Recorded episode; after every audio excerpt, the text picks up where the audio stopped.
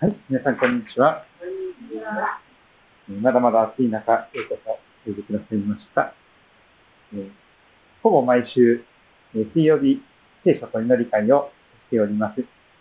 えーコロナの中でも集まれる少人数で集まって、えーあその学びをしております。えー9月22日になりましたけれども、えー昨日のお月さんをご覧になったでしょうか。とても素敵な何かお団子みたいなものを食べながらね、あの、見ると最高かなという感じでしたけども、でそんな時にですね、この世の富と本当の富、そんな題をつけましたが、ルカの福音書54回目味わっていきたいと思っております。で今日からルカの16章に入っていきます。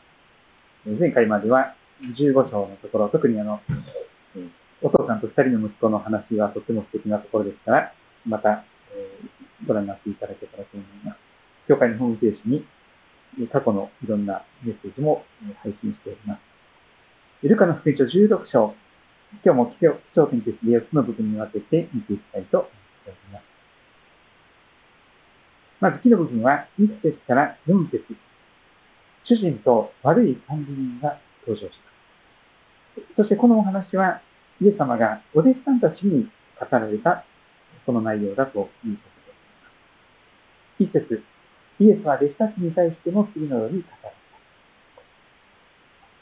た。15章のところで語られていた内容は、ほぼパリサイ人たち、立法学者たちに語られた内容でしたけども、改めて16章に入りますと、今度は弟子たちに対して、えー語るべきことを語っていかれます。ある金持ちに一人の管理人がいたという話。あるお金持ちに一人の管理人、その主人の財産を、その管理を任されている人がいまし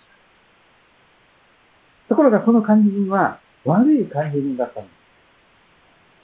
この管理人が主人の財産を無駄遣いしている、その、えー知らせを、訴えを主人が耳にしたわけです。この管理人が主人の財産を無駄遣いしているという訴えが主人に来ました。ご主人様、あなたの管理人さん、とんでもない悪いやつです。無駄遣いして、えたくさん浪費してます。ご主人の財産がだんだんなくなって目減りしております。2節主人は彼を呼んで問い詰めます。お前について聞いたことは、この話は何なのか会計報告をしてくれ。あの、年に1回は会計報告なんていうことがありありますけども、会計の報告を出しなさいと言われています。会計報告を出すということはやはり不正がないということを、あるいはそのお金に対する誘惑に負けないようにという一つの歯止めになりますよね。後でチェックされる会計報告を出さなきゃいけないということであれば、ある程度、そんな変な会計をすることができなくなります。でも、まあ、巧みな人はですね、上手に会計をごまかしてしまうことがあり得ますが、とにかく会計報告を出しなさいと言われます。そして、国の宣告を、えーリストがですね、もうお前に管理を任せておくわけにはいかない。やめてもらう前に会計報告をしてくれ。ということで、厳しい言葉を受けてしまいます。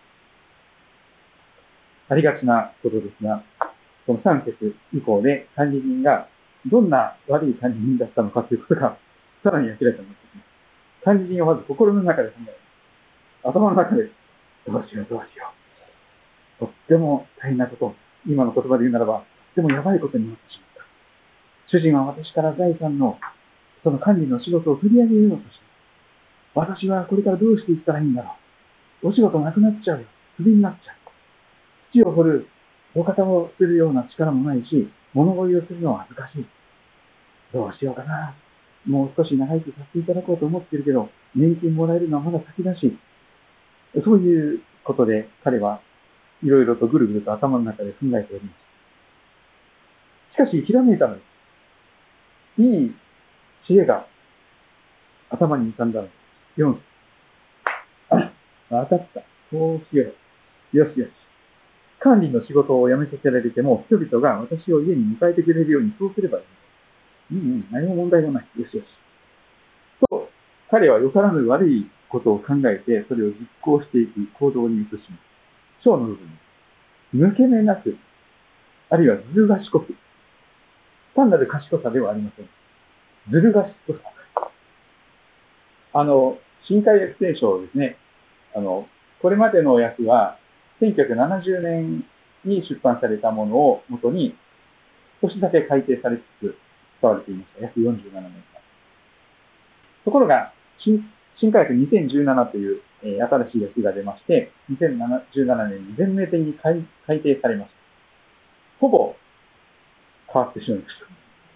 それで、いろんなところがもう変わってしまったんですが、一番変わったことの一つは、その賢いという言葉をかなり多用し始めたということです。あの、聖書通読なされる方はすぐわかると思いますね。今まで慣れ親しんでいた聖書とこれを読み比べてみると、あれ？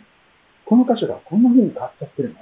いいの？これで？という。例えばですね、創世記の3章、1節を開いてみたらいただきますと、ある方は口が引っかかってどうも新しい役がつかんという人がいます。創世記3章1節あの、悪魔、蛇の形をした悪魔のことがこんな風に紹介されています。創世記3章1節さて蛇は神である主が作られた野の生き物のうちで、他のどれよりも賢かった。と訳されました。蛇は他のどれよりも賢かったと訳されているわけです。これまでの中では狡猾であったと訳されていたことです。単なる賢さではなくてずる賢さ。抜け目なさ。この悪い方で賢いという、ね、この悪知恵が働くという、そういうことであります。今日のところもですね、この不正な管理人が賢く行動したと言われますから、あ、なんか模範にするべきことかなと思うんですけど、そうではない。反面教師的な賢さであります。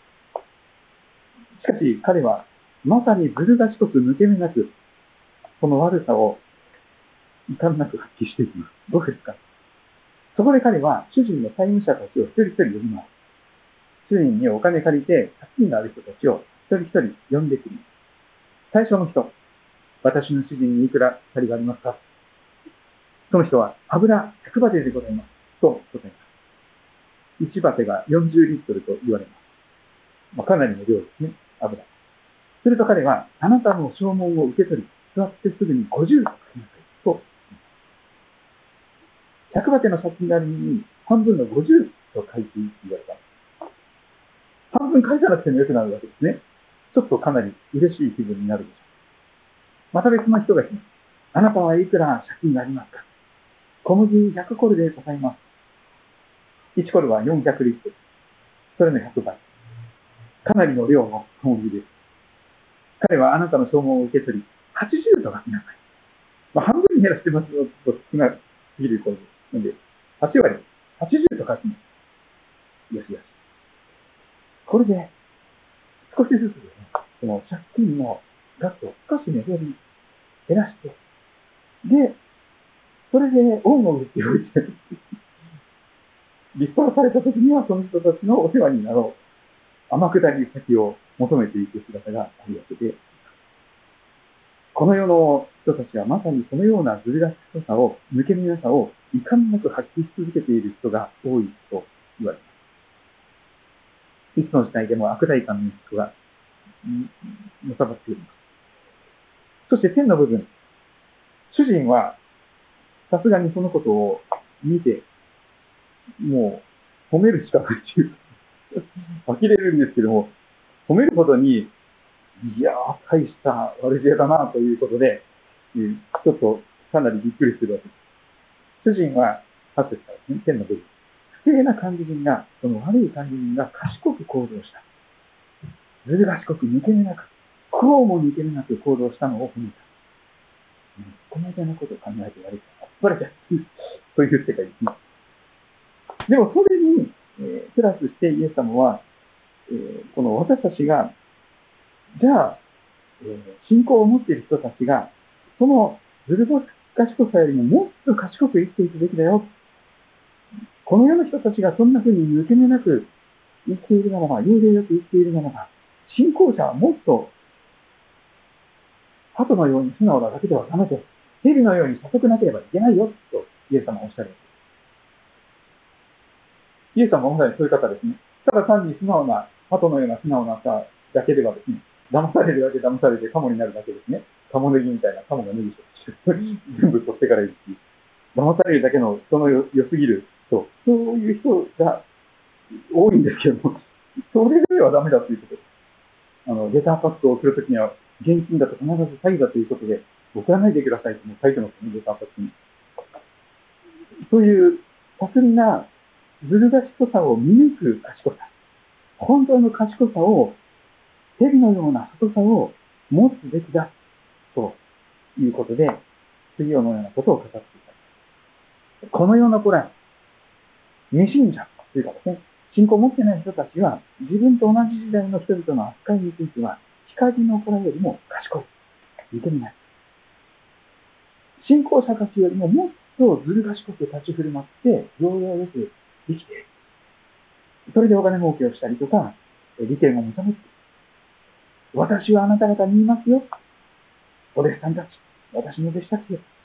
不正の富で、すごいインパクトになることです。不正の富で自分のためにお友達を作りなさい。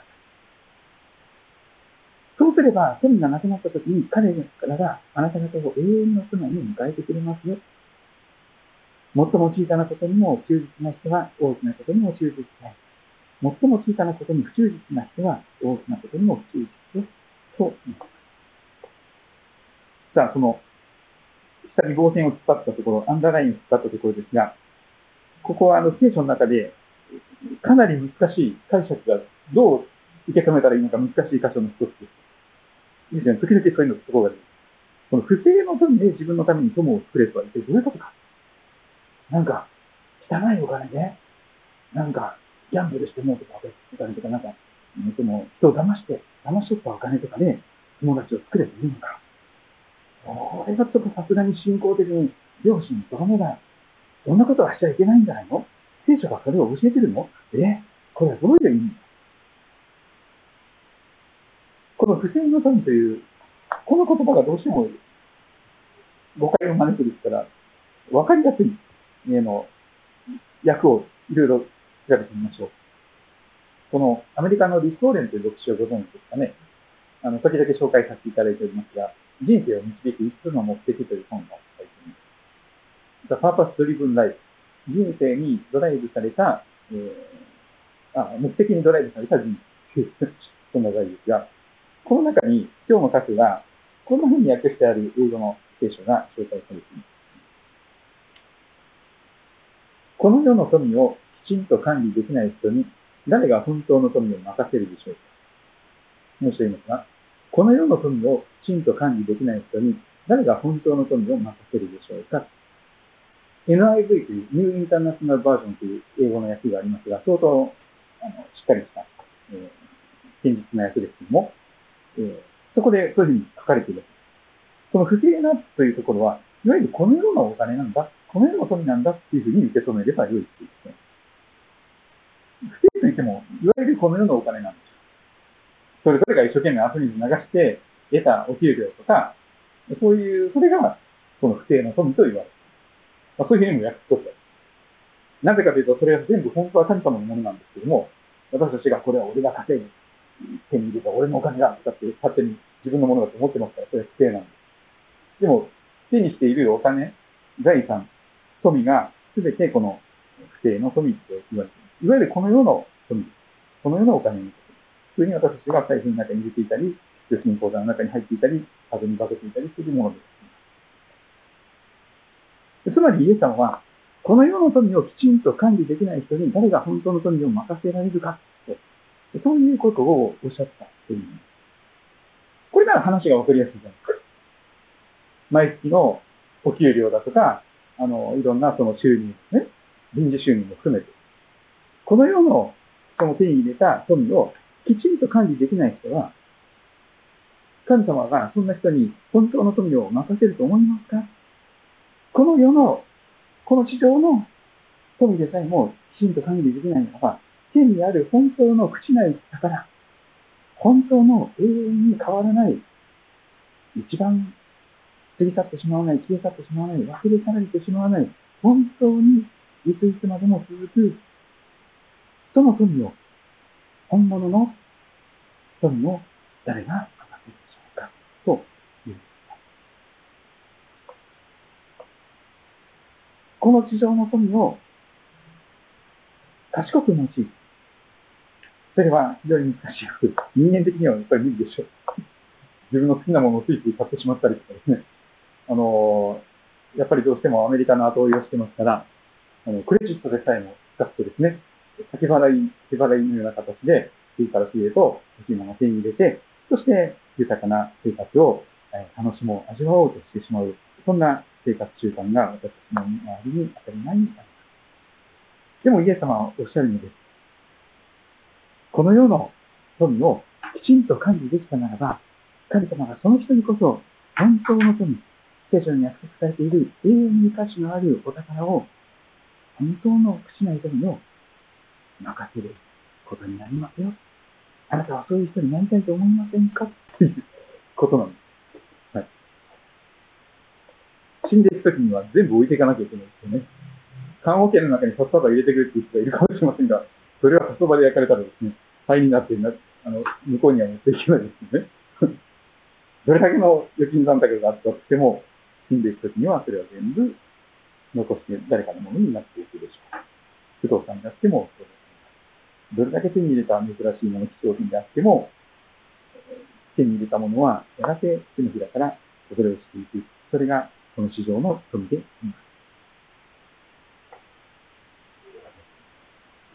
でそんな中で、イエス様はですね、不正の富、つまりこの世の富で自分のために友を作りなさい。と言われます。それは、どうすればそんなことができるのか。そこにこのイエス・キリストを信じる信仰ということが出てくるかと思います。一番上のところに書きましたが、今日の結論のようなことを、その資料の一番上に書いております。この世の富をきちんと管理できない人に誰が本当の富を任せるでしょうか。でももしきちんと管理できる人がいたら、その人にこそ神様は本当の富を任せてくださるということです。そんな風にイエス様は、天国とか地獄とかっていうこと以上に、実は意外や意外、聖書を見ると、たくさんこのお金の話が出てくるんです。これでもかっていうぐらいに新約聖書の中で出てきますよね。有名な言葉でありますね。金持ちが天国に入るよりは、ラクダが針の穴を通る方がももっと優しいとかです、ね、すごく一度聞いたら絶対忘れられないような衝撃的な言葉です、ね。金持ちが天国に入るよりも、ラクダがその細い針の穴を通る頃はまだ簡単だ。でそれだったら誰が天国に入れるの？っていう世界ですが、神様にとって不可能のはあります。どんな背金主義のお金が神様だよ？っていう人も、イエス様にあって変えられていくならば、あの、ザーカイさんとか、あるいはマタイさんのように、大金持ちが救われて、そういう人にいる人になることもできる。それは神様のなさることで、いや、世界の実は金持ちのかなりはですね、信仰者ですね。特に聖書を信じている、もちろん旧約聖書だけを信じているユダヤ人もそうですし、新約聖書を合わせて信じているクリスチャンもそうですし、本当に様々な中で、この、富を蓄えることができる、富を稼ぐことができる人が、そういう賜物を持った人が、才能を持った人がいらっしゃるんです。そしてその賜物を神様は豊かに豊かに用いて、世界中に宣教師を送る働きですとか、世界中に教会を立て上げていく働きのために、そのような人たちを豊かに豊かに用いていかれた。そんな歴史がある。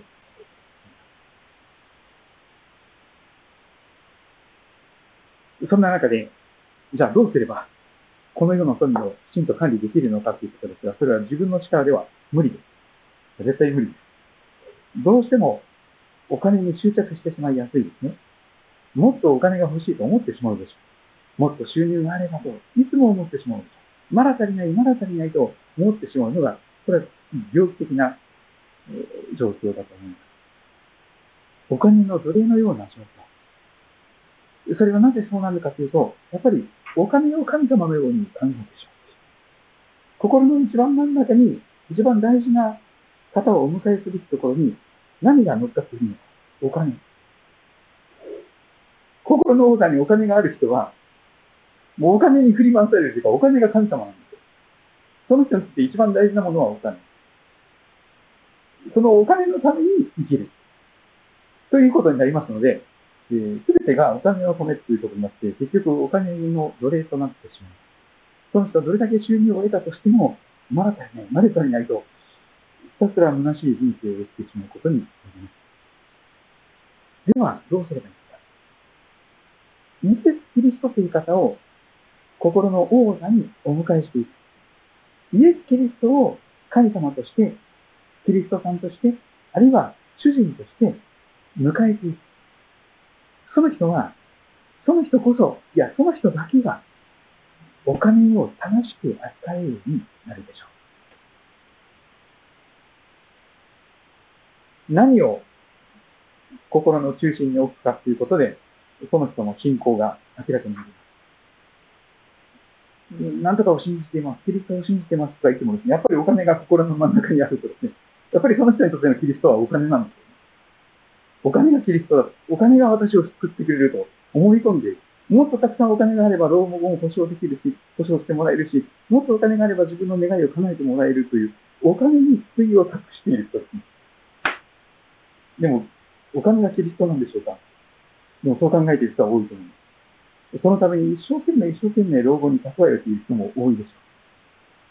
しかし、でもやっぱり、いくら貯めてもそれでも不安だということが起こり得るでしょう。だから、キリがないと思います。病気になるときにはなります。入院しなきゃいけない突発的な費用が出てきます。そういうときに、一体この先何年まで生きる予定だけ？ど、どれだけ蓄えていればいいのか。老人ホームに入りも高いな。なんか敷金、礼金だけじゃなくて、電気ガス水道を設定代までしてたら、えらいことになるな。子供じゃないけど私はそんなところに老後に行けないわ。入れないわ。という人も多いと思います。でも、イエス様という方を心の王座に迎えていくならば、イエス様をまさに救い主キリストとして、その方に寄りすがっていくならば、その方に信頼を寄せていくならば、決して裏切られることがないという。この方は、天地と地を作られた神様の一人子であられる方ですから、すべてをご存知です。私たちが願う前から、今私たちに何が足りないのか、それを全部ご存知です。祈る前から、願う前から必要なものを知っておられると言われます。そしてだからこそ、神の国とその義をまず第一に求めなさい。そうすればそれに加えて必要なものが全て豊かに与えられますよ。これが聖書の原則であります。神の国とその義、まずイエス様を他の中心にお迎えしていく。イエス様をキリストとして救い主さんとして心に迎えていく。その時に心をイエス様が素で収めてくださるのです。私たちが自己中心になって一生懸命心を収めようとするんです。もう欲望に勝てない。誘惑に勝てない。あの、アウトオブコントロール、本当に制御できなくなってしまう。心の中。いろんなものに振り回されて、ああれも欲しい、これも欲しい、ああ、もっと足りないということになってしまう。でも、イエス様を心に受け入れるならば、イエス様がその心の中を筆を収めてください。そしてそこは、何がなくても満ち足りることができる。いや、今あるもので満足することができる。そういうものに変えていフランシスコ・サビエルという方が、かつてカトリックでしたけども、日本に最初に宣教師として使わされてきたと言われます。フランシスコ・ザビエル宣教師の、この、いつも口にしていた言葉は、満ち足りておりまするという日本語だったんですけども、満ち足りております。それがイエス様を心の真ん中にお迎えした人の気持ちになってくでしょう。どれだけお金なくても、どれだけ欲しいものを手に入れなくても、イエス様を手に入れるともう全てが手に入ったようなものなんです。世界中の宇宙の中にある全ての宝は、実はキリストの中にあると聖書は語ります。キリストの中にこそ、イエス様の中にこそ、私たちが求めてやまない永遠の命、永遠に朽ちない神より宝があります。皆さんは、イエス様を主人に心の王座に迎えていらっしゃるでしょうかそうであるならば、この地上の富やお金を正しく扱うことができるようになっていかれるでしょう。そしてそういう人には、やがて本当の富が豊かに与えられると、私は約束しています。いつまでも残るもののために、限られた人生を用いていく。そのことが問われておりますが、この世の富と本当の富、ぜひ私はこの世の富をイエス様によって正しく管理させていただき、本当の富を任せていただくものにいただけたらなと思っています。また皆さんの思い、感想など聞かせていただけると嬉しいです。